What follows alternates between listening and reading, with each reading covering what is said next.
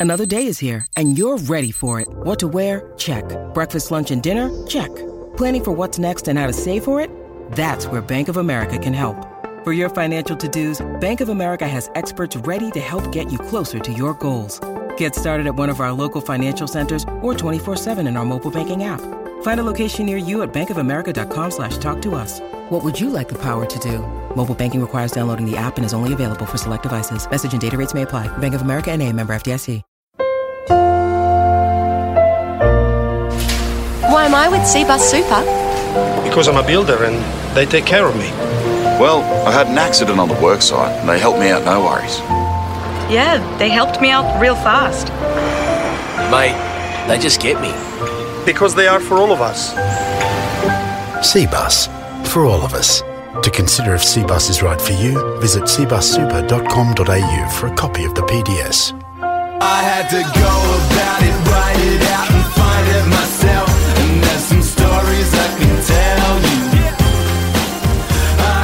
This is the Final Word Cricket Podcast with me, Adam Collins, and the bloke down the other end of the Zoom screen. His name's Jeff Lemon. Today on the show, we're going to be talking about the end of the COVID test matches. The six test matches in seven weeks.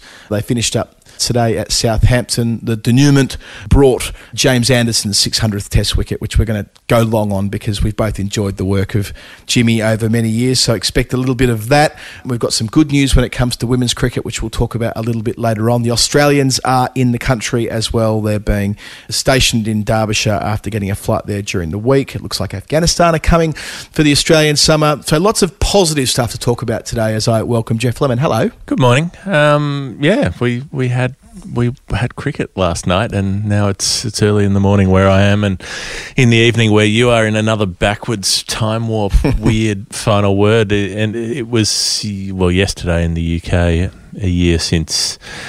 Ben Stokes did his thing at Headingley as well, so so the feed was all. It was there were a lot of happy English people on the internet yesterday. It was all Stokes on the one hand and Jimmy on the other. I I kind of interpreted it as though Australian fans, for the most part, and Richard Hinds captured this actually in his response to me, were happy to not necessarily celebrate what Stokes did last year, but they're at peace with it because they know what happens the week after at Manchester. If not, which is It different. does help. Yeah, which is different to 1981, where the Botham intervention at Leeds is followed by two more match-winning performances, and so I guess every time Botham's opened his mouth for the next 40 years, it's made it worse and worse and worse again. Whereas with Stokes, it's sort of a an extraordinary event, obviously from a you know an Ashes memory and, and one that we're all going to remember, and the coverage of it was incredible. Even like the commentary that I, I don't know if I mentioned this a couple of months ago, but during lockdown, I think I mentioned it on calling the shots actually. But um, during lockdown, Mark Nicholas's commentary from Channel Five, which no one had really heard before, because we're obviously we're familiar with Nasser Hussain and Ricky Ponting calling that final stanza, and we know the TMS call as well, which is pretty amazing with Jonathan Agnew there with uh, Alastair Cook and Glenn McGrath about to punch on in, in the commentary box. But the hidden commentary, if you like, is uh, from Channel Five, who were doing the highlights then, and Mark Nicholas's call is unbelievable. It's Nico at his absolute best, and I tweeted that out today. But yeah, it was kind of no one had heard it until it really went on YouTube in April this year. So it was a nice little nugget there to, to pop up on social media today. But yes, one year on, I, I remember Jeff, you and I having a number of arguments about it the night before as to whether England could pull it off. At the time, I think I was saying, well, look, Joe Root will be the man. Joe Root can, you know, steer England home from here. He, whatever he was, seventy or, or so, not out overnight. He'll be there at you know, on one sixty, and they'll they'll pull off a remarkable win. We never really thought about Stokes, given he was two or three not out overnight, and you were adamant that it couldn't be done, and, and then it was, and, and then I guess the, the chaos that ensued for both of us over the next couple of days, fielding interview requests around the world. It was pretty full on, but amazing as well. Well, I, my position was that it was impossible, and I stand by that position. It is impossible, and that's why it's interesting. That's why people are still talking about it because it was impossible, and yet they did it anyway. Yeah, two, two from fifty balls, as we'd remember from one of our nerd pledge segments a few weeks ago, uh, if if not from the year before. And and I'd like to make a special mention as well of one of the TMS producers, Tim Peach, whose wedding anniversary is on that day, and who who made the point that he was far less likely to ever forget it again, having once once Ben Stokes did what Ben Stokes did. So that the twenty fifth of August. Front of mind for a whole lot of reasons. Um, yeah, I, I, I really enjoyed recording the Daily Show that night and just, which was you know probably only half an hour after uh, after the end of play on that fourth day, and and just buzzing with the exhilaration of, of what we'd watched, and, and a lot of um, otherwise jaded colleagues have said the same about that being the best thing that they've seen in, in far longer covering the game than we have. I remember where we recorded it actually. We were sitting in the beating sun, which doesn't tend to work for you because of your skin complexion. And we were right on the cusp of getting very badly burnt when we decided to pull the pin. But it was the it's the most listened to episode of the final word ever, unsurprisingly.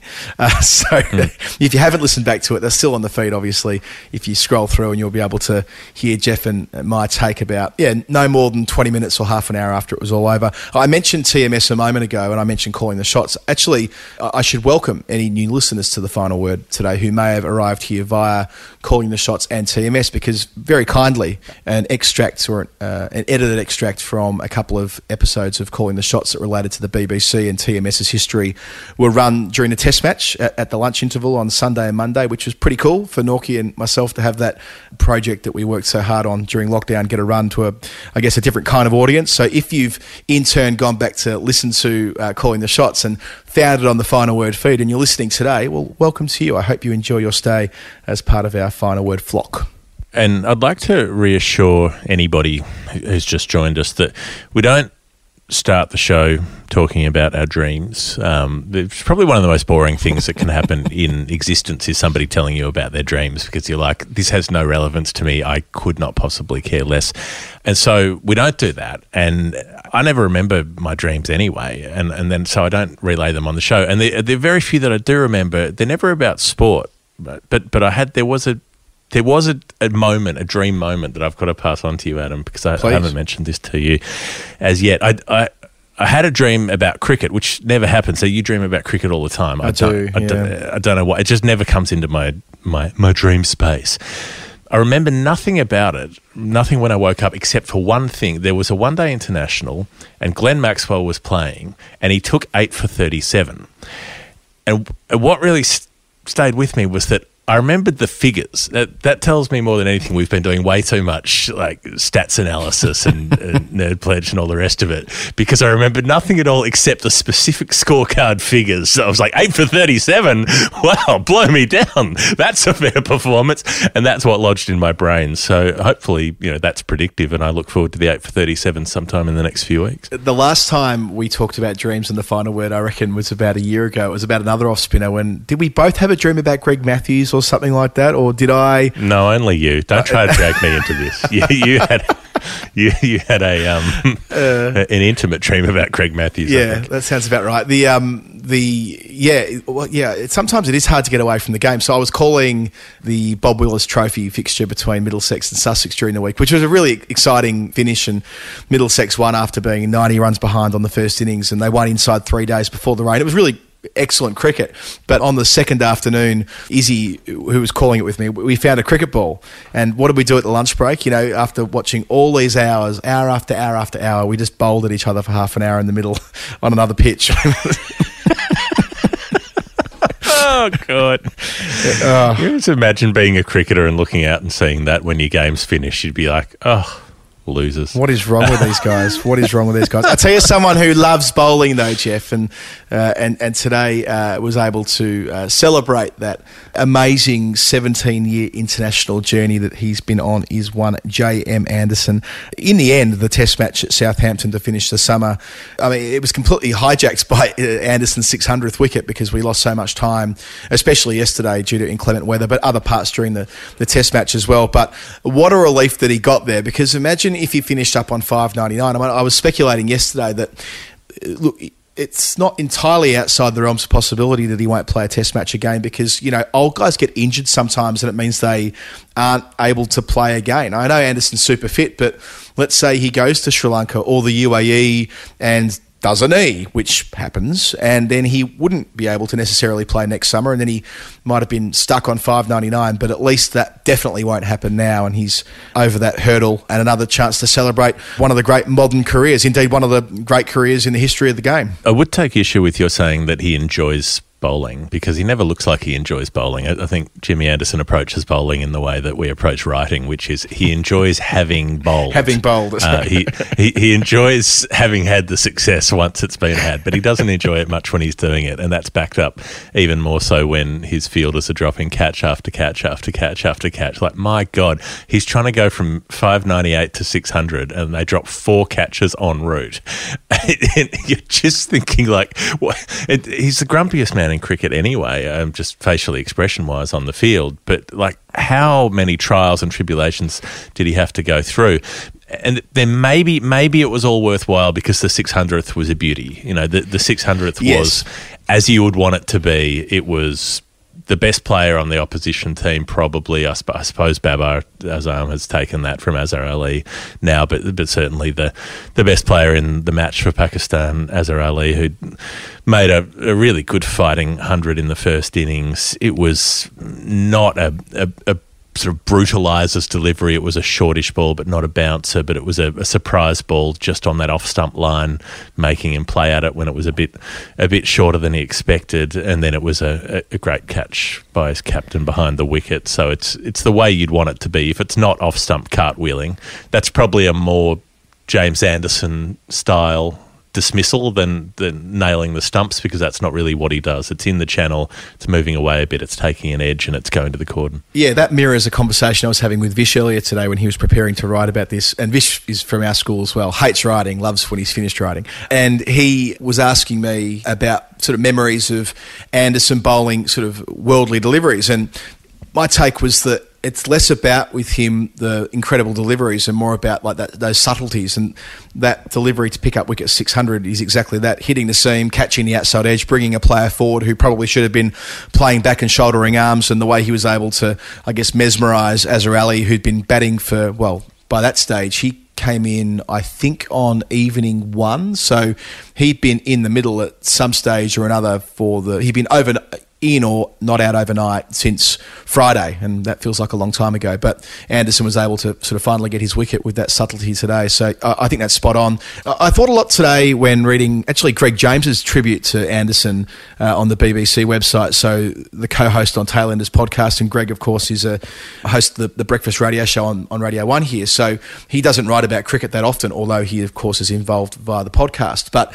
he was talking about Jimmy being shy and how that kind of runs into the idea we have of him as being this grumpy alpha male, uh, sort of, I suppose. But listening back to the interview we did a couple of weeks ago with Barney Douglas and Felix White, the other co-host of Tailenders, it reminded me that Jimmy in the Edge documentary reflects on how he got bullied when he was a kid, and I think that gets lost a bit with Anderson. It's that he appears like he can be the bully sometimes, uh, and perhaps that's more uh, how he was, was earlier in his career. But deep down, that that's really not his personality, which I think is an interesting discussion around what you need to do to perform at that top level, the way you need to get your mind into a place that it might not naturally go. So that was um, one of many excellent pieces of writing this afternoon. I read Vish's as well um, as he sent it off, and, and they, this, a good nugget in that was that they did a great montage when Stuart Broad reached 500 test wickets with his dad and other friends and family members and his girlfriend and, and so on, reflecting on wicket 500. But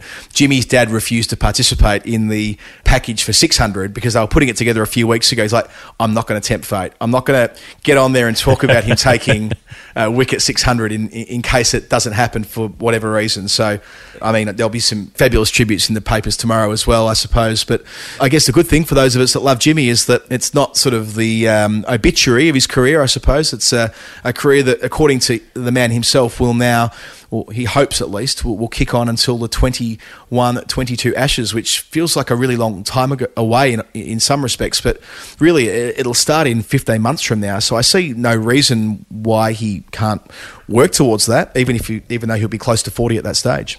Given the way that he's looked over the last couple of weeks, you, I tend to agree. The the age thing that they talk about it it doesn't necessarily apply to someone who's managed to be a fast bowler for over 150 Test matches. You know, Mm. that's it's it's a ridiculous achievement when you when you look at you know the way that Anderson's always been spoken about, particularly in Australia. There's there's often been that sort of bitter edge to oh well he's not that good you know takes all his wickets at home blah blah blah I, I would hope that more people can come around to the kind of position like uh, Australian parochialists would see Headingley a year ago which is that you have to admit how extraordinary it is, even if you didn't like it. you know, if, even if you you would rather it hadn't happened, even if you you know rather that James Anderson hadn't been there for seventeen years. At some point, you can't deny something of a particular magnitude, a particular enormity.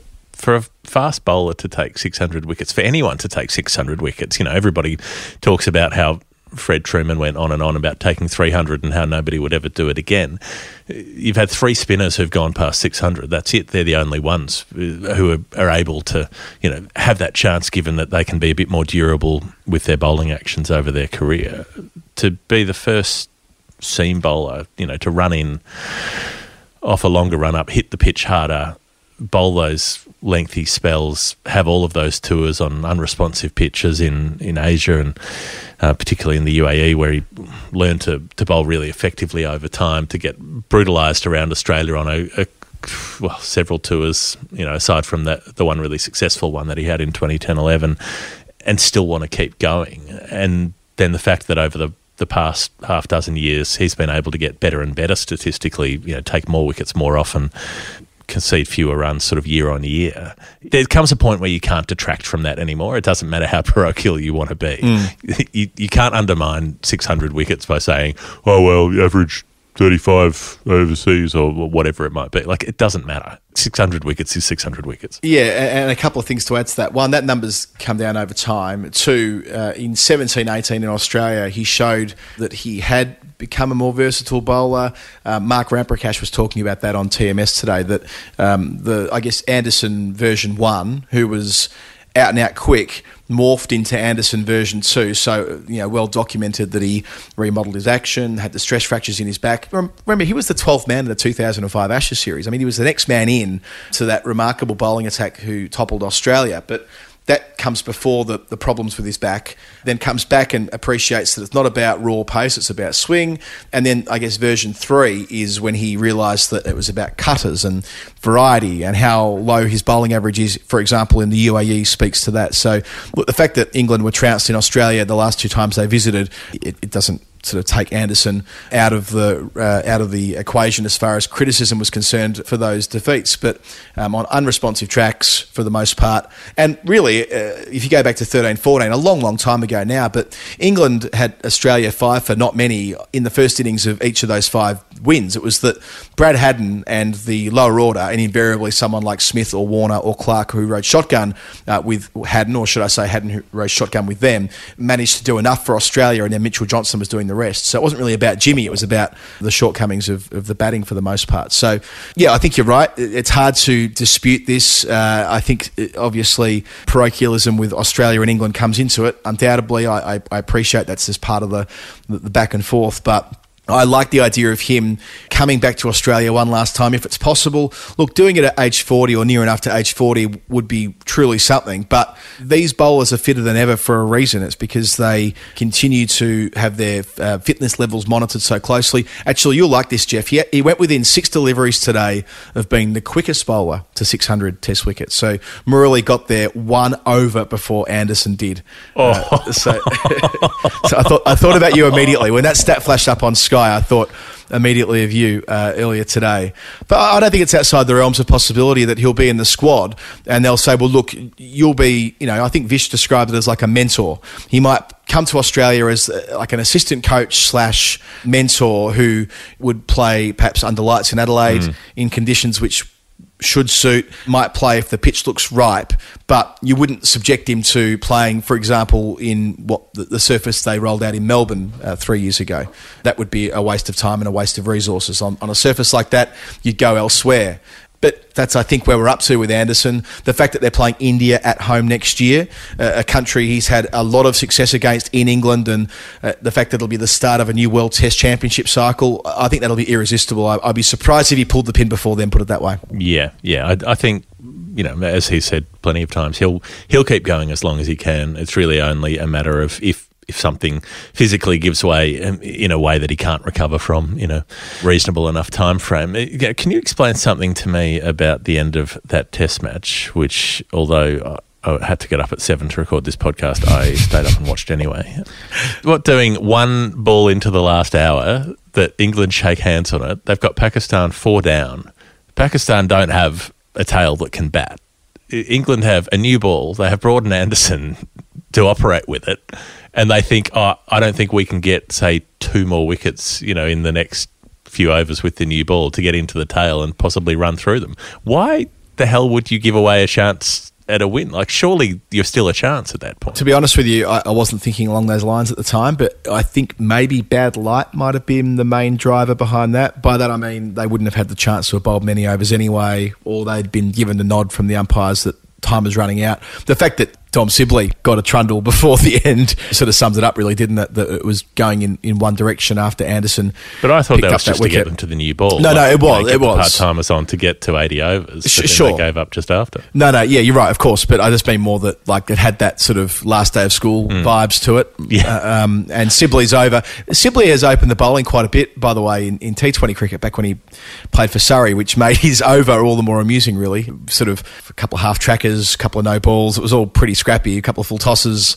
Um, he really did choke when given his opportunity to bowl uh, in junk time there towards the end. But I think the the most frustrating part of today though was that Babar Azam looked a million bucks, and as he did uh, in the first Test match before getting out to Anderson. Uh, I think it was on the second morning in the first over. He made it to 69, um, looking tremendous. But I, I think when we think about this series, you know, in a year or two from now, if, if, if, we, if we were to think about it again, we'll, we'll say, well, look, it's unfortunate that Babar Azam didn't have the kind of tour that we hoped that he might, and that the Pakistani fast bowlers, especially the two youngsters, are like this far away from being able to really win a series on their own. They showed glimpses of it at different times, um, but they're not quite there yet, or perhaps they're not quite there, uh, uh, you know, as a grouping yet. But the next time they come to England, whenever it is, that they are going to be much better for this experience, even though the last two tests have been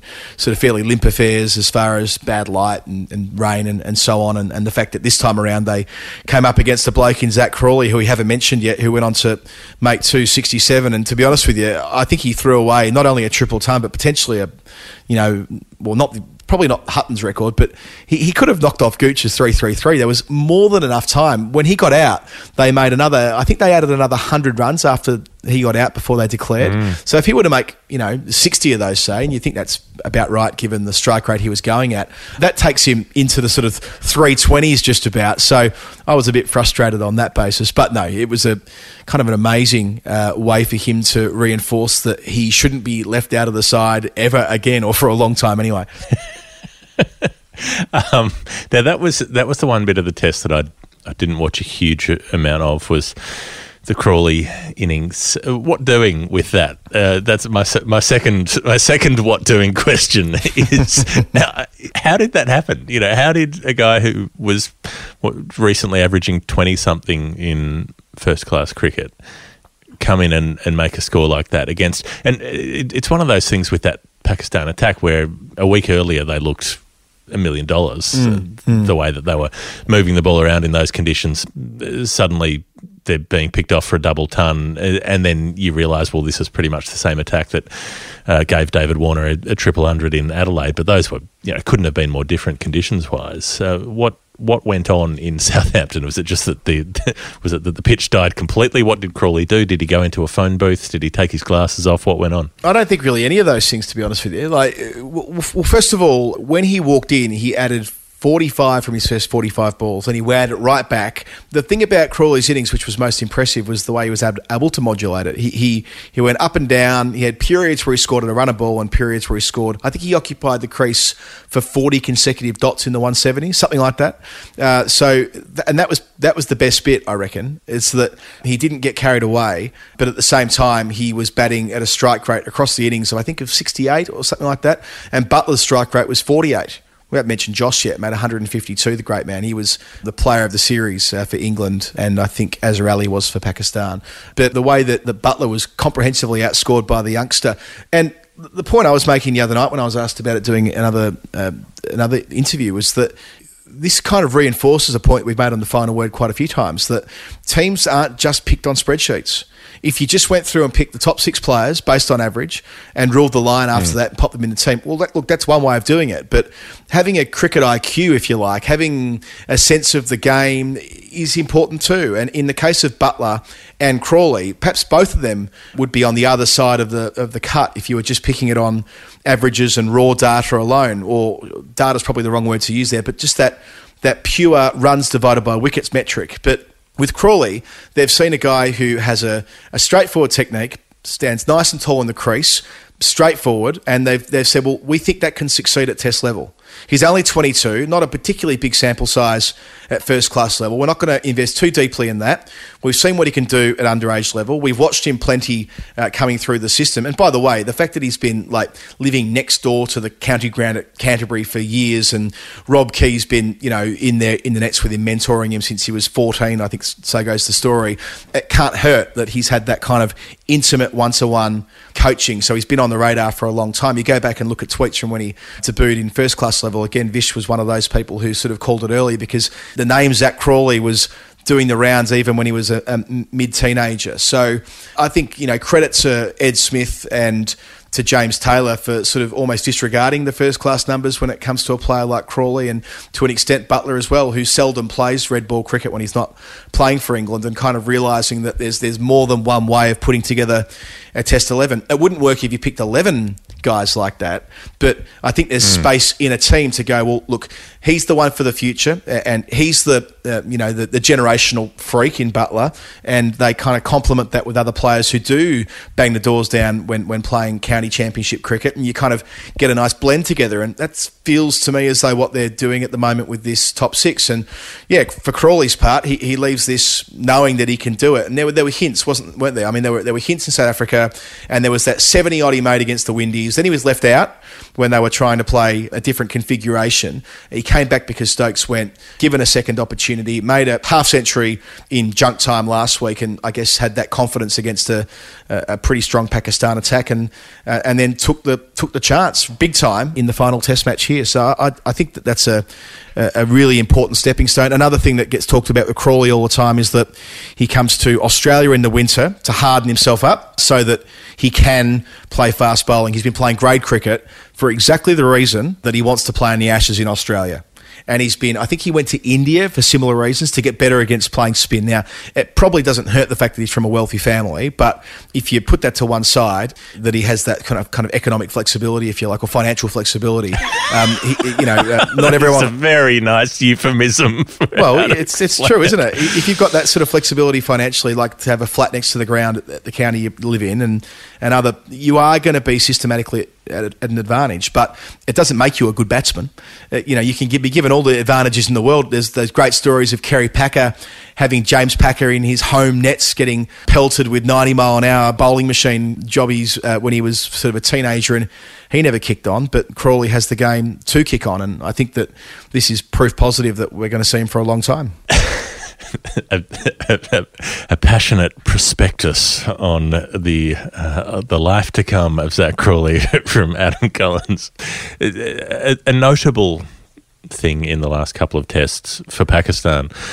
Fawad Alam coming back, uh, debuted 11 years ago, didn't basically wasn't picked for the best part of a decade, uh, and then got you know, got a couple of innings. I, I, I've rarely been so nervous for a player as I was watching him in that second dig. He finished naught not out, but all I could think was, you know, if he if he gets out as this meanders to a draw and, and he gets out for one or something and, and gets punted and never comes back, I mean, maybe the naught not out won't help him either. They'll say, well, he still didn't make any runs, but you know, he, he got back into that team and then. I- I've rarely felt so nervous as watching him take guard a metre outside leg stump to Stuart Broad coming around the wicket to a left-hander with the new ball, and then and then Fawad Alam has this method where he steps into line just as the the bowler's about to release, as you might have seen, you know, Craig McMillan do for New Zealand some years ago. Um, it, it's not the it's not the George Bailey backward stance, but it's a The reverse. It's a quite bizarre, yeah. Well, so he, he sort of faces upside on, Chanderpaul. Yeah. but outside leg and then steps into line and, and plays the ball. And I was thinking, trying to do all of that as a left-hander while Broad angles the ball in and seams it away or decks it back in off the seam to your stumps, it's not a recipe for lasting a long time. But in the end, uh, he didn't have to because they, they called it off. But it was it was wonderful to see him get his chance. But I, I just wondered if the, if whoever's had it in for him in the Pakistan selectorial um, setup was was just hoping that he'd fail quickly so they could pack him off again. I, I hope he gets another opportunity, but I also hope they don't play too many more Test matches without Shadab Khan playing.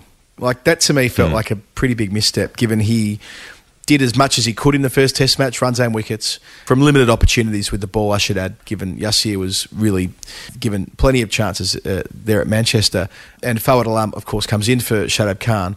But you know who's going to end up on the on the scrap heap here, Jeff, uh, and probably didn't help himself today getting out to Joe Root. Uh, Asad Shafiq, I mean, he waved his bat at the wide Mhm. one from Anderson a couple of days ago and out to a part timer today.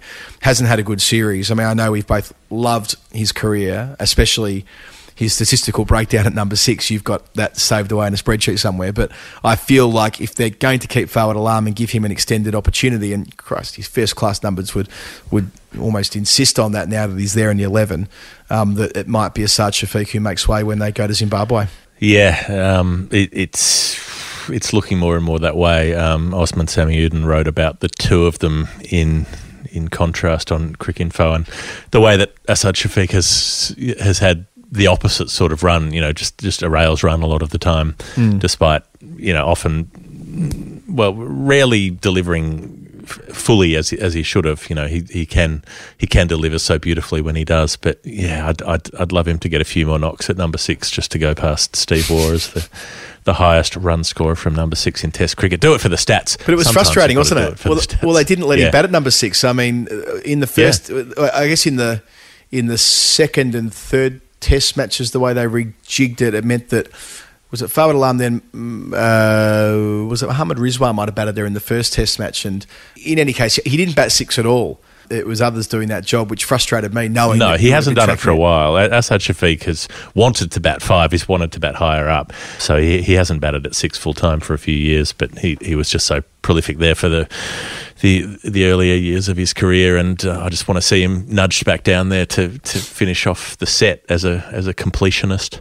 Completist, what do they call it? I don't know. Yeah, I think completionist or yeah, one or the other. I think they both work. Before we move off Pakistan, uh, Muhammad Rizwan, I know we talked about him a couple of weekends ago about his wicket keeping, but geez, feisty, isn't he? He's such a beautiful keeper. That that catch off Root on morning one, moving to his left off Naseem Shah was a was a ripper, and he made it look straightforward. And how well he is up to the stumps, and how nicely he batted in that big partnership of 139, I think it was, with Azhar Ali when they were kind of stuffed, and it, he was the one that sort of showed that determination. Hit a six to bring up his half century as well. I just feel as though it was the perfect timing uh, moving uh, Sarfraz on. I know Sarfraz is here for the T20s, but you know, with the benefit of hindsight, I think they've really nailed that transition. We saw Rizwan, of course, play in Australia last year and, and looked apart in Brisbane, but yeah, I think they've they've really found something there. Rizwan Kenobi, yeah, he's he's got the goods. He, he and Shadab both have that.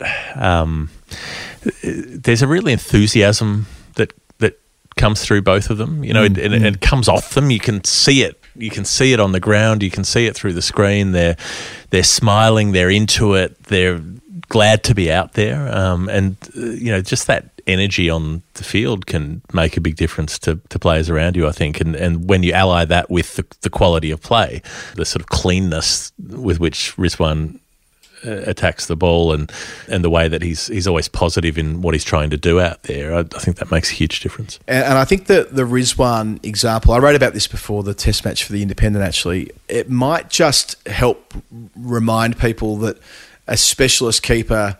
Uh, it look, I don't want to overplay this because it'll sound like I'm talking down Joss, and I'm not. 'cause he kept so well, notwithstanding the, the drop catch off Anderson. That take off Broad was worldly down the leg side, and and perhaps even better than that. Although it wasn't remarked upon quite as much. His catch off Dom Bess was an absolute ripper as well. A very difficult take, but the fact that they're going to Sri Lanka next and probably playing in the UAE against India. Ben Foakes made a century and a half century after being released from the bubble this week, so he really did take advantage of his opportunity, his first opportunity to play proper cricket all summer, really.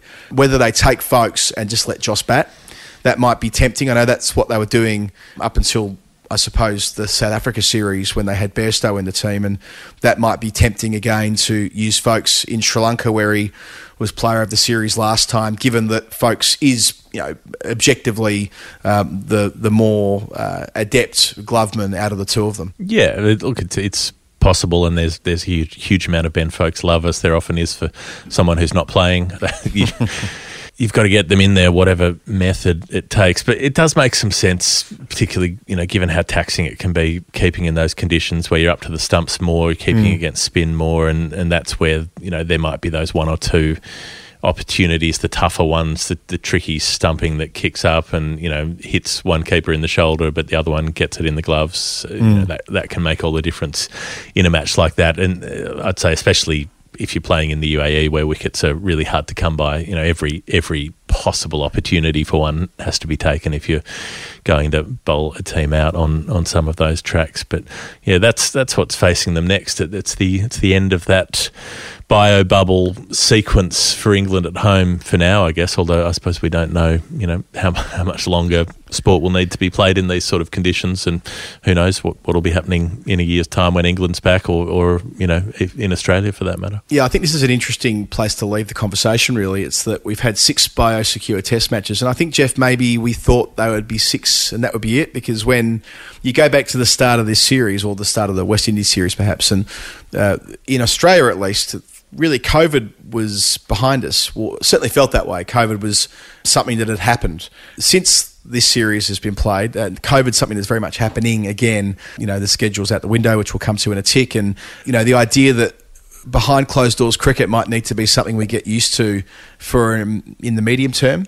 It's just a reminder, I suppose, of the massive sacrifices made by the players and the officials and the staff and everyone involved in it. I mean, think about how long some of these players and officials, I should add, I don't want to just make it about the players, have been away from young families. I mean, I don't want to do the whole like as a father, but I mean, if you had to drag me away from, if you had to drag me away from Winnie for as long as say uh, some of these players have been away from their young children, take Joe Root for example, who missed the first test of the summer, I'd be beside myself with. I mean, I don't want to say you, you'd be you, there'd be a lot of anguish around that. And a lot of these players have had circumstances like that. So, and not to mention the tourists. I mean, this isn't just a normal run of the mill tour. They've, they've had nowhere to go. Uh, they've been um, stuck in hotels, which must be so emotionally taxing. So the fact is, yes, we know we can do it, uh, but also uh, I suppose it's it's the right time to again. Uh, re- recall and remember and reflect on all the sacrifices that have been made by a lot of people to put on a show for uh, us who enjoy the sport and, and want to see it return to normal as soon as possible. The Australians, uh, the next ones into that, they've arrived in England for their, their white ball tour. Um, Aaron Finch was talking about that last week, saying they've got the team psychologist travelling with them in that bubble, which isn't always the case, to make sure that they've got that mental health support if they need it. It, it does make you wonder. You know how sustainable it is. Like touring was hard already Yeah. for professional players, but does that mean that you have to tour less? You know, if, if the tour is as exacting as it is, if it means so many weeks in complete isolation, does that mean that players will have less ability to withstand it than than they would on those trips where they can get family with them or where they can you know at least get out and about in between matches and, and do things to have some semblance of a life Well, yeah, and I think the expectation is that they're going to try and squeeze as many of these World Test Championship series in as they can between now and when the final is scheduled to be at Lords next June. Uh, look, that's going to that's going to require a lot of cricketers spending a lot of time away from everything other than their teammates. So yeah, Finch Finch's comments were interesting. That they've observed the West Indies and Pakistan experience, and they, they know how difficult it might be, even in a tour where they're playing six limited overs games starting on I think it's the fourth of September. But the fact that they've got to go and spend two weeks in quarantine, I quite liked um, to to um, lighten the tone a little bit here. I quite liked that photo that Adam Zampa took of them all jumping on their chartered flight from Australia to Derbyshire. I put on Twitter. It must be the the first flight ever that's gone directly from Australia to Derby, stopping no stations straight to the East Midlands. And uh, and Derby cops a, a whack. And I think Jeff you share my view about Derby that it's a lot nicer than people say about it. But um, there's a lot more going. Yeah I, I really like Derby but still it was a I guess a point of parody a little bit that they're going all the way around the world to basically shack up in a travel lodge next to the Derby County Cricket Ground or whatever it is. So, but they're here now and they'll play their intra club or whatever they call it warm up games and prepare for them the, the the internationals they have the week after next, having quarantined and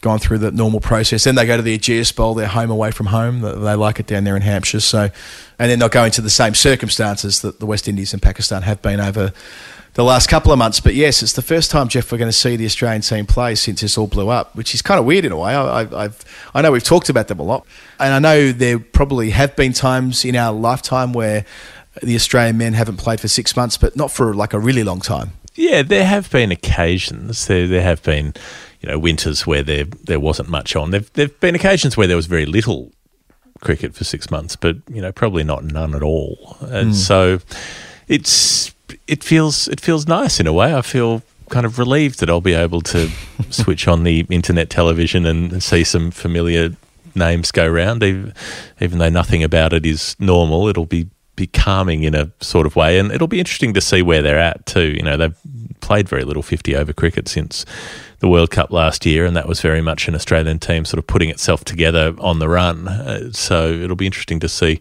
what they are now with you know quite a few a few changes, but also some consolidated parts. And we'll talk a lot more about that next week on the weekly edition of The Final Word. Uh, just one more point of discussion before we break and cool our jets for a bit. Interesting story overnight that Afghanistan look like they are coming. Uh, so Nagraj at Cricinfo, who's a excellent news hound there, has it as them playing a test match in Perth between the 7th and the 11th of December. It's unclear, according to the report, whether it will be a red ball test match or a pink ball test match, but the frame of the story is, is that they will use that Afghanistan test to, to ready themselves for the India test matches that'll, that'll follow. Presumably, that means the reports we saw in the uh, Sydney Morning Herald last week about the Indian white ball stuff, so three T20s, maybe four one day internationals in November, followed by the Afghanistan test match, followed then by uh, the Indian test, which might start according to that. I mean, if they play a test between 7 and 11 uh, December in Perth, I see no reason why they couldn't get the first Indian one potentially even in before Christmas, then Boxing Day, New Year, and, and the one after that, whenever they elect and wherever they elect to play it. But I guess the, the good news there, Jeff, is that we I guess, assumed that Afghanistan would be collateral damage out of all of this, but this report has it otherwise. I suppose there is the incentive for, for CA that it's credible preparation, you know, against a number of spinners and, and all the rest of it. But there are so many questions about how it could take place. You know, whether they can even get into Western Australia, what the what the quarantine uh, requirements would be for getting Afghanistan in, and then for getting the Australian players in, for that matter, because WA hasn't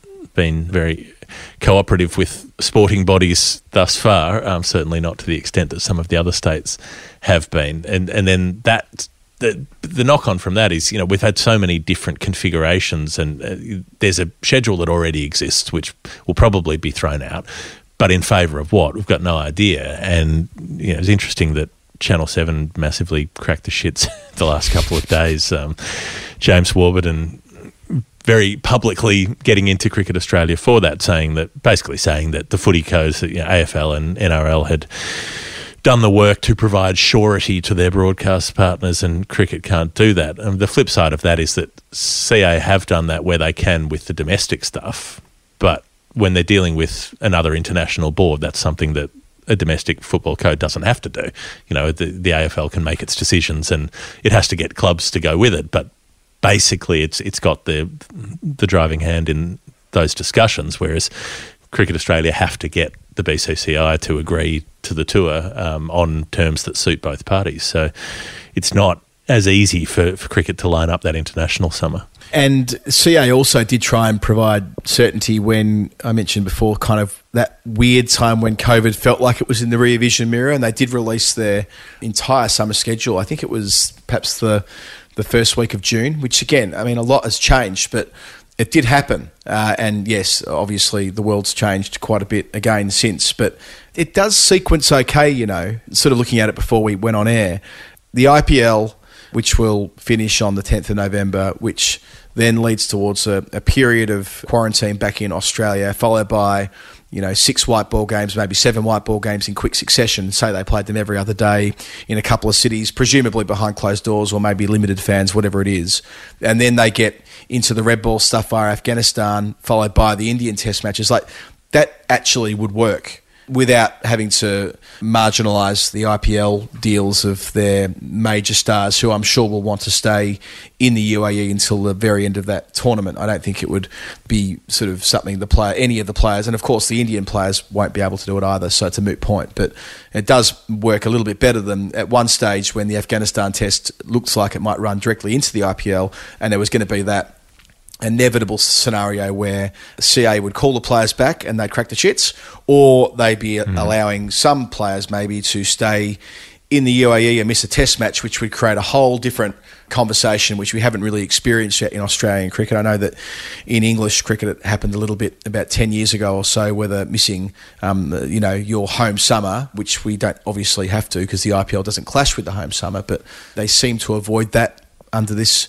sketched plan that we're seeing little bits of drips and jabs from. So I'm sure we'll know more by the time we record next week, Jeff, because talking to our, our mates in the press pack, it feels like CA are, are looking at announcing something next week. So fingers crossed on that. All right, Jeff, after dealing with all those relatively weighty topics, I think we should change it up a bit. We should shift gears like Zak Crawley and move seamlessly towards a little bit of nerd pledge.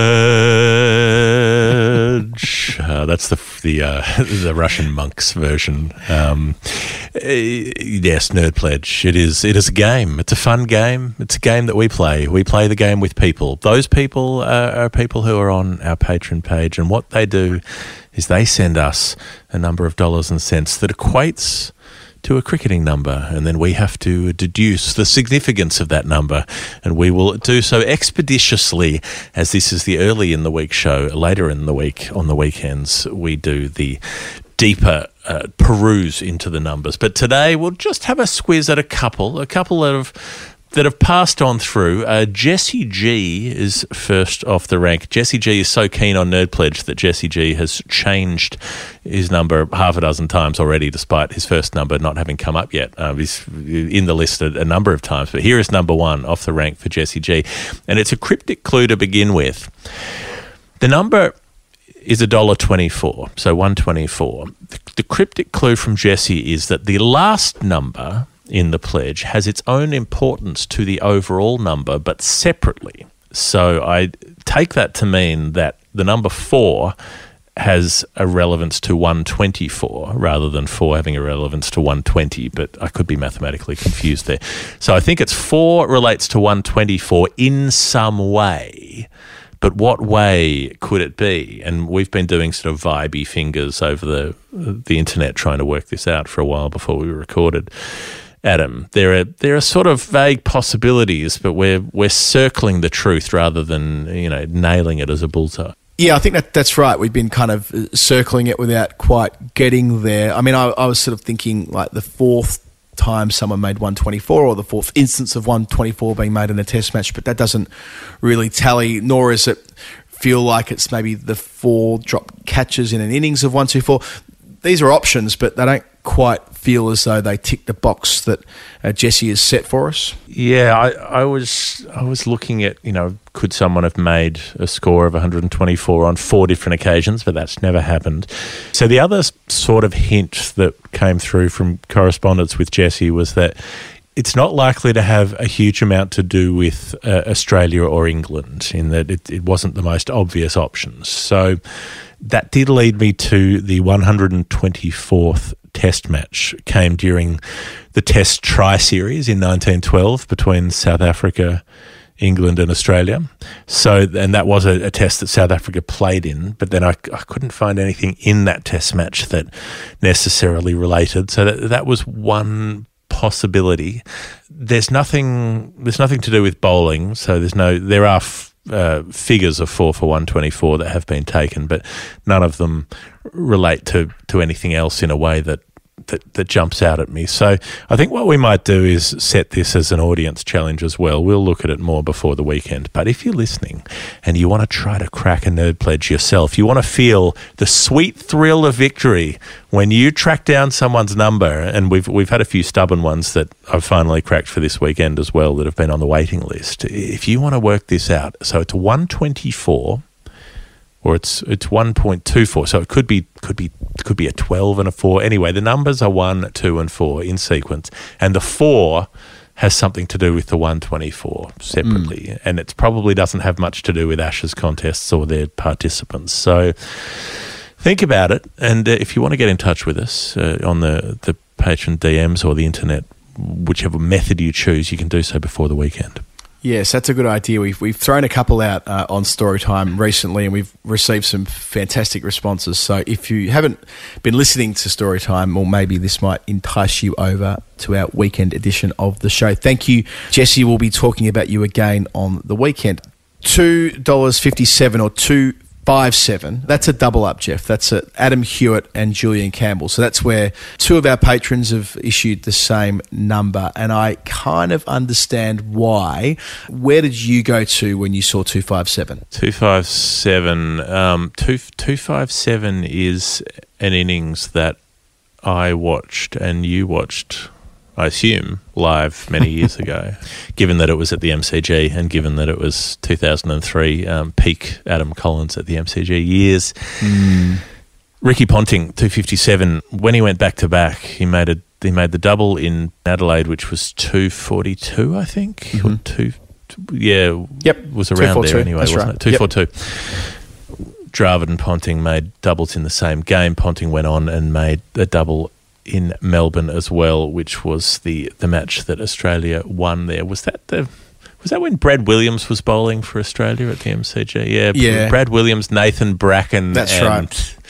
Um, it, it wasn't the most. It, it- I think this is it the- wasn't the frontline bowling attack. Stuart MacGill would have Yep. been the spinner. Yeah, I think this is the this was a series where they rotated through where uh, Jason Gillespie played one but not the other, and I think there might have been Andy Bichel involved as well. No, Brett Lee played that game. Oh, Brett, Lee. played that Brett game, Lee I'm played sure. that game, right? Yeah, you're right about Brad Williams though. Four wickets in the second innings, but didn't keep his spot And got dropped. Sydney, I reckon. Yeah. And Yeah. uh, then they played. That was, of course, the Steve Waugh farewell tour. That was his penultimate Test match. Of course, the series where India retained uh, the Border Gavaskar Trophy on Australian soil. Of course, having won it in 2001. I did watch it. You're right. That was peak Adam Collins time. That was the the summer between my first and second year of university. So that must have been the year where I went to. I think I went to something like 40 days of cricket at the MCG that year or something crazy. um, when you combine all of the first class days and the tour game that year and the various Mercantile Mutual Cup fixtures and so on, and of course every day of the test match. But why I, why I remember that particular innings was that that was the last year I think, pretty sure, uh, where I could sit in what was then my favourite spot of the MCG, which were the brown seats in the Olympic stand, or brownish, they might have even been black seats actually, come to think of it. But in any case, the seats that were as far behind the bowler's arm as you could get in the public reserve in the Olympic stand, which would be where I would sit for Sheffield Shield games as well. But uh, I wrote about the guys that follow the Victorian team around week in, week out, and still do watching all the Sheffield Shield games. Well, back then, their little pocket of the ground was in the Olympic stand, top deck. uh, All the way around in those, yeah, I think it was brown seats, and I sat there with them for the duration of that Ponting uh, double hundred. So uh, I remember it fondly, and that is one of uh, the two two five sevens in Test cricket. Um, let's give uh, Adam Hewitt to, to Ricky Ponting, or Ricky Ponting to Adam Hewitt. More to the point. They give them to each other, to one Give them to another. each they, other. Can, they can merge. W- would I be right in saying that's Ponting's highest score? Yes, you would be right in saying that. Yeah. So he made those two double hundreds. In fact, I think the first of those double hundreds he he, he racked up. I think he was two hundred not out at the close at Adelaide. That game was in sort of fast forward. To think that he made a double hundred on day one and Australia lost that test, kind of crazy. Anyway, thanks to J- uh, Gurkha. The second two five seven, Julian Campbell. I'm going to give that to you. Wasim Akram, unbeaten 257. Oh, yes. The bombastic innings in, in 1996 in Pakistan, and you know, I think it was in Punjab province, uh, where I, I didn't perhaps quite appreciate at the time what a remarkable hand this was. So Zimbabwe make 375 in the first innings, and they have Pakistan 6 for 183 in reply. Like they're not far away from. Well, they're not going to follow on. Obviously, they've passed that hurdle, but you know, having a very healthy, potentially three-figure first innings lead. In the end, Pakistan go on to make 553. So they've moved from 183 to 553 with their final four wickets because Wasim Akram came out and bludgeoned 12 sixes, which is the most in the history of Test cricket. But I think perhaps what's more impressive is the fact that everyone thinks about the, the six hitting record. He faced 363 balls and batted for 490 minutes. This was a proper innings. Yeah, he was hitting the occasional big one. Don't get me wrong, but. Um, you know, this was this was a, a, serious innings as well. It wasn't sort of a, a chancing his hand for a day and everything going right. He batted for a long time, so he set Pakistan up beautifully there. I had a quick look, Jeff, at the scorecard of that match, and when Matthew Hayden made 380, and there's only one player to have been involved in both Zimbabwean 11s, and that was Craig Wishart, who thankfully for his sake was a batsman and never had to bowl to um, Wasim or to. Matthew Hayden. And of course, it's still the, the highest innings for a Pakistan captain, and it is still the highest score made in Test cricket at number eight. So, Pakistan's Wasim Akram, the great Waz, 257 not out in 1996. That's all yours, Julian Campbell. I can't see a lot of number eights um, having the chops to go past that anytime soon mm. either. I reckon that, that record's safe for, for a very long time. But imagine how deflated you are if you're, you're Zimbabwe. You've got them six for 180. You're like, all right, you know, knock off the tail We'll be 150 in front and might be a chance to win a test match. No, sorry, we're going to take that one away from you. So that's 257. Uh, and the last of our new numbers today from Rohit Ramesh. Thank you for joining the fun. $4.69. What might 469 suggest to you, Adam? It's not a great number as far as if you go through the, the history of Test cricket and the times that 469 has been made, none are kind of remarkable. There's a Bradman 100 in there from Sydney in 1931 against South Africa. Yasir Shah took 4 for 69 against as, England. As in as Is in that he, in a, a, total of 469? Yeah, yeah. So Bradman made 112. He wasn't the top scorer. I mean, I, I doubt it's that, but yeah. it's worth noting. I mean, I doubt it's Jeff Miller's cap number. Um, I doubt it's the fact that Yasir took four for 69, albeit at the end of that great test match in 2016 at Lords. I mean, mm. Nathan Lyon's taken four for 69 on on three occasions, which I thought was kind of quirky and kind of interesting. But do you know why that is, though? It's it's just it's so that he can point to the scorecard and then just phrase it as a question. Are you up for for sixty? Maybe that's why uh, Rohit Ramesh has sent that to us for that reason. Probably not. But yeah, that, that, it's it's not. You are, we're up. We're up, Rohit. We're up. I'm up early. He's up late. Round the clock. Oh, Jeff. Uh, well, uh, what I yeah, because you know how sometimes we get a number that's in the 400s and it's like remarkable. Like there are a number of mm. inning, we have to talk about it for a quarter of an hour because there've been like six yep. incredible test innings that have landed on whatever the number is, but this isn't one of those. So that makes me think that there's probably something more to this with uh, Rohit Ramesh's number. So I'm going to send him a DM and I'm going to encourage him to give us a clue, and we will return to that as well. I, I think on, on the weekend show. The only the thing that's speaking to me with 469 is that uh, I know that you like uh, symmetry. You know, you, you like when something doesn't happen very often, and then it happens in a shorter space of time. Mm. Uh, so 469s, there aren't that many you know, team totals in the history of Test cricket, but India made 469 back to back. Uh, in terms of it happening in cricket at all, as in they made 469 in 2001 against England, and then they made four, the next 469 was them in 2008 against Australia. But both of those scores happened at Mohali. So out of all the grounds in all the world where cricket was played in that time, 469 happened by the same team at the same place seven years apart. And I, I quite like that little link. So I don't know if if anything in either of those tests speaks to Rohit Ramesh as what the 469 should be, but uh, that's that's where my my waters are divining. They're leaning that way. They're dragging me towards Mohali, the Gang of Four at Mohali, the the, the famous ground that will live in Australian hearts forever. Uh, thank you, Jeff. Thank you, Rohit and Adam and Julian and Jesse. As you mentioned off the top of the segment, Jeff, uh, we love uh, our engagement uh, on Patreon with the DMs. www.patreon.com forward slash the final word if you want to pop in a nerd pledge. We're really enjoying story time uh, each weekend. It's a lot of work to pull it together, but it's totally worth it because it's so much fun. Uh, and it's been, uh, I, I, guess, a legacy item of what we were doing uh, in the first lockdown. Uh, we're doing it again in the second. Hopefully, uh, you're enjoying it as much as we are uh, in pulling it together. And we'll be back for more of that on the weekend. And indeed, we'll be back with more final word after just a quick break. Hi, I'm Natalie Jamanis, and you're listening to The Final Word with Geoff Lemon and Adam Collins.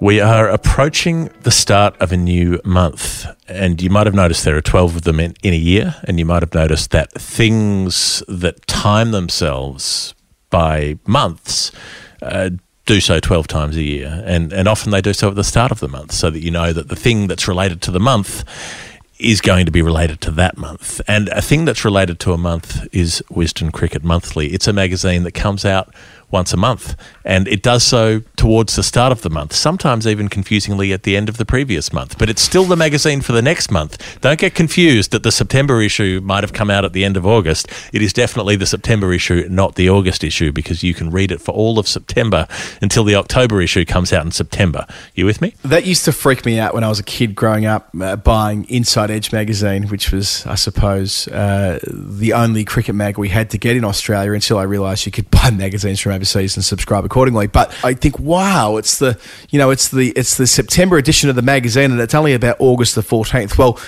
as it happens, Wisden Cricket Monthly don't quite do that, but given that we're entering September in a few days from now, this is the time that on the shelves you can buy yourself already a copy of Wisden Cricket Monthly for September in August. How about that? And it's another it's time travel. It's another bumper edition of the magazine, as they always are. It's the best cricket mag in the world. They've made thirty five of them now. There was a there was a, a precursor that, that lived before it. There was another magazine, and, and, and since it's been Wisden Cricket Monthly, 35 editions later. And I like the fact that we're going full circle uh, with the cover story this time. The cover story of edition one was Joe Root with Lawrence Booth. The cover story of edition 35 is also Lawrence Booth, the editor of Wisden's Almanac, annual almanac, which comes out once a year, being an annual, as opposed to the magazine, which comes out 12 times, being a monthly. He's talking to Joe Root and others about him as to whether he can go on to become one of England's greatest or whether um, he's just a you know a, a, very good player. And I think that's a, a, worthwhile discussion at this part of Root's career. Maybe we're at the midway part, so it feels like it's the right time to ask those sort of questions. And who better to ask them than Lawrence Booth? Yeah, there's been a lot of talk about Giuseppe Root recently about whether whether he's still in the Fab Four or whether it's a you know a differently alliterative good three, uh, or whether somebody else gets into the four. You know, does does does Babar Azam get up in there in to, to, to keep it as an FF? Who knows? Um, but you know, we we have our opinions on that, but that's basically what Lawrence Booth is investigating. John Stern has looked at the, the Pakistan pace factory, which is something I've always been interested in. Is how the hell do Pakistan continue to produce fast bowlers at, at such a prodigious rate, and um, and be quite wasteful of some of them, it must be said, or mm. some of them are wasteful of themselves as well. Um, Phil Walker is going back to the series of 1992. It's, it's been interesting to see all the retired players being all pals and all smiles on the commentary and so on when 1992 was so fraught when Wasim Akram and Waqar Yunus was smashing through England, and all of the off-field brawling ended up in the High Court with a defamation case. Uh, so it's it's a long t- seems a long time since that, but Phil Walker's looking back at that series. We're got Vitality Blast action coming. Uh, so there's a big preview of all 18 counties there. Taha Hashim, who's one of the great young cricket writers in there at the um, Cricket Monthly Factory, he's written the next chapter of the Wisden Cricket Monthly diversity piece. So each month they're, they're adding to this in order to try and develop the conversation around cricket's diversity problem. Uh, he's looking at um, Yorkshire especially. James Wallace, who, and again, another very good young writer at the magazine, he's talking about the much maligned role of the Stonewaller. A good time to be looking at that, given that Dom Sibley at the moment is dividing opinions. Uh, there's lots of interviews in there as always. Uh, Phil's talked to Isa Guha, Mike Brearley, uh, Brian Henderson. I had a fantastic chat with uh, Brian, um, who's the boss of Sky Cricket, about how the whole Black Lives Matter set piece event, I suppose you would call it, on the first day of the series happened. I mean, I kind of thought this, you know, it couldn't have been coincidental. It must have taken a lot of planning, and he went into a lot of detail with me about that behind the scenes, and that was really interesting. I think you'll enjoy that. And then Geoff, then there's the columnists: Andrew Miller, Elizabeth Ammon, Zafar Ansari. They're always in the magazine. They're always there once a month. Twelve columns they will file per year on the basis that it is indeed Wisden Cricket Monthly. and if they file 13, one of those won't be printed. And if they file 11, it won't be enough. They must file 12. And if they file 12, they've done their job. Uh, and, and if you subscribe, you can get those 12 issues and you can get them very, very cheaply. You can get them at a, an outrageous discount. Oh, it's about 10 quid for for half of the year for, for six issues of this magazine.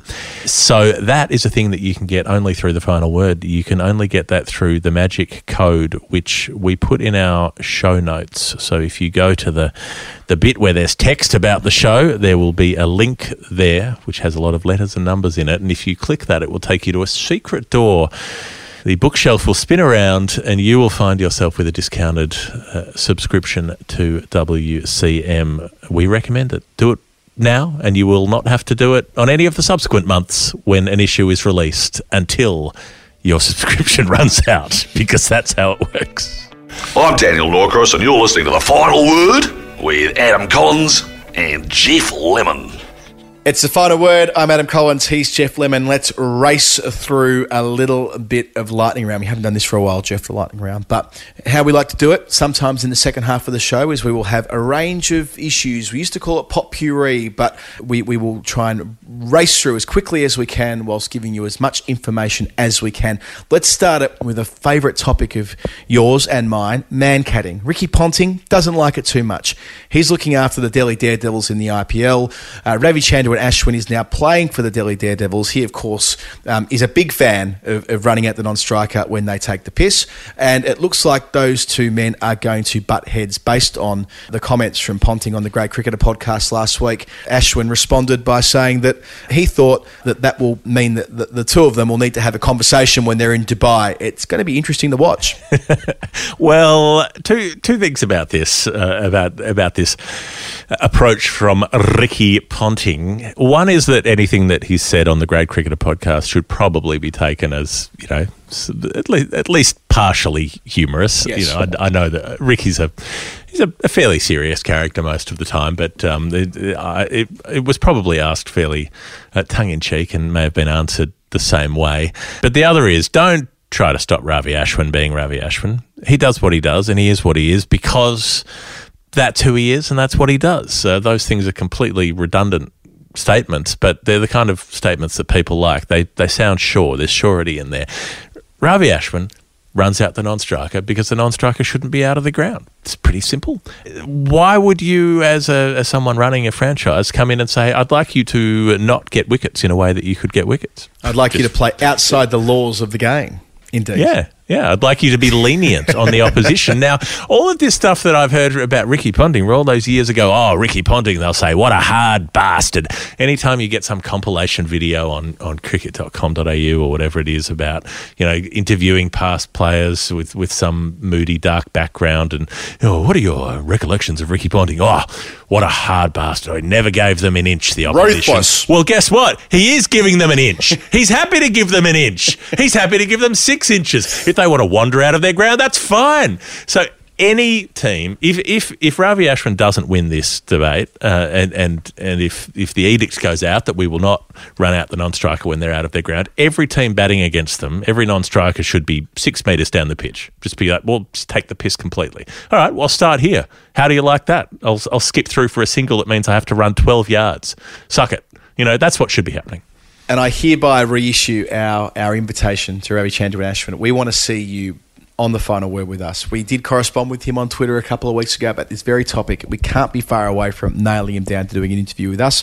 And when we do, it'll be a lot of fun. Geoff, some fantastic news today. England's women will be hosting international cricket this year. The West Indies, what an amazing cricket board they are to WICB. Their men have only been home for a couple of weeks and Just last week, South Africa's women pulled out, as we talked about on last week's show, uh, of coming to England because of COVID restrictions and travel restrictions and so on. But into the breach, the West Indies women are coming out for five T20s between the 21st and the 30th of September. They're all going to be played at Derbyshire. One of those will be on BBC TV, which is pretty cool. A couple of men's T20s are also going to be on BBC TV, I should add. And it's, well, look, um, in a in a summer of uh, dreadful news for women's cricket, really across the board around the world, this is something to hold on to. And uh, to the credit of the ECB, who weren't willing to let this go, they could have easily given it up when India pulled out or when South Africa pulled out, and they said, "No, no, we're going to find a way through," and they have. Never gonna give you up. Never gonna let you down. Never gonna hire a private jet to fly you into England. That is what the ECB have been able to do. Um, there was a piece that Emma John wrote in The Guardian during the week, which was persuasive on this as well that women's cricket hasn't been lost in England like it has been in some other locales quite deliberately, uh, that, that they've made the two a priority in making sure they get some of the men's and the women's program on this uh, restricted summer. So the fact that yeah those games will be played in September and there'll be a, a decent chunk of them a, a five match series is is very encouraging. And I think, Geoff, on that basis, we, we should make uh, Clare Connor, who's the boss of women's cricket at the ECB, and her team, collectively, the Cbus Super Performers of the Week. Cbus investments, products, and services are tailored to meet the unique needs of the building construction industry, including fit for purpose insurance. And I see some parallels between that investment in the game that is being made by the ECB in a summer where they needed to take out insurance against the global pandemic. cbussuper.com.au if you want to learn more. Of course, Cbus have been magnificent supporters of the final word over a very long period of time. Of course, past performance is no indicator of future performance necessarily. You can jump on and grab yourself a product disclosure statement from cbussuper.com.au. AU. Thanks for their help. Uh, Geoff, one other point out of all of this, which I just thought we should quickly touch on, is that after South Africa pulled out of this, it wasn't lost upon many people that they popped a statement out today uh, saying that after their women have a training camp over the next few weeks, that they'll be permitted to fly to the Women's Big Bash League because, as the statement read, if it's an individual contract that they are um, fulfilling, that's fine. They're going to be allowed to do that. It's just that they weren't allowed to fly over collectively to England as a team. It seemed a fraction quirky and inconsistent. Maybe that's a liability thing that if you're making an individual choice to leave the country to go and do something off your own bat, as it were, as opposed to being requested to collectively by your employer. Um, who knows? Uh, Cricket South Africa is. Um, a bit of a carnival at, at the moment, or sort of the, the the the dying hours of the carnival when everyone's hammered and vomiting everywhere, and all the good stuff is over, and you know anyone you wanted to talk to has gone home. the clowns have got loose and they're they're they're running around. It, it's um yeah, it's chaos over there at the moment. So. Frankly, who knows? Um, the the Australians have got a series upcoming against New Zealand as well. So the Australian women and the New Zealand women will be playing the Rose Bowl, not the college ground in the United States of America, but the contest, the one day international contest between those two countries. And they'll be playing some T20s as well, the, the first cricket in Australia since March. We still don't really know where those games will be. It's all being chopped around a bit. It's all, it's all COVID dependent. Uh, as as these things tend to be at the moment. I like the fact that Maitlan Brown's getting an opportunity for Australia, a player we follow pretty closely in the Big Bash League over a number of years now.